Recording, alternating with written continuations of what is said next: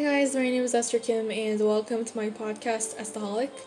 Today I'm going to be talking about my home country, South Korea. Um, usually our family goes go to South Korea to every year to visit um, people and our families like grandparents and relatives but um, actually because of coronavirus we weren't able to go to south korea last year.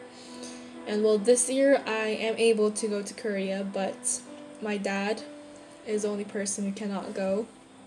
So for this year only my mother and my brother will be going with me to south korea to you know meet to various people even though we have to still be careful with masks on and social distancing i think we'll be probably um, visiting a small a number of people like you know grandparents first and relatives you know my mom's friends that we know we know and are very close with I don't think we'll be um, moving around much because of COVID 19 that is still active in South Korea.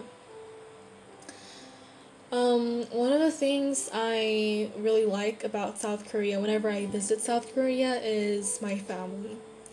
Since our family is a missionary family, we are not very close with, we not live close with um, our relatives and families so whenever I go visit South Korea, that is the only time of the year we get to meet um, my cousins, uncles, aunts, grandparents, and relatives and get to eat with them.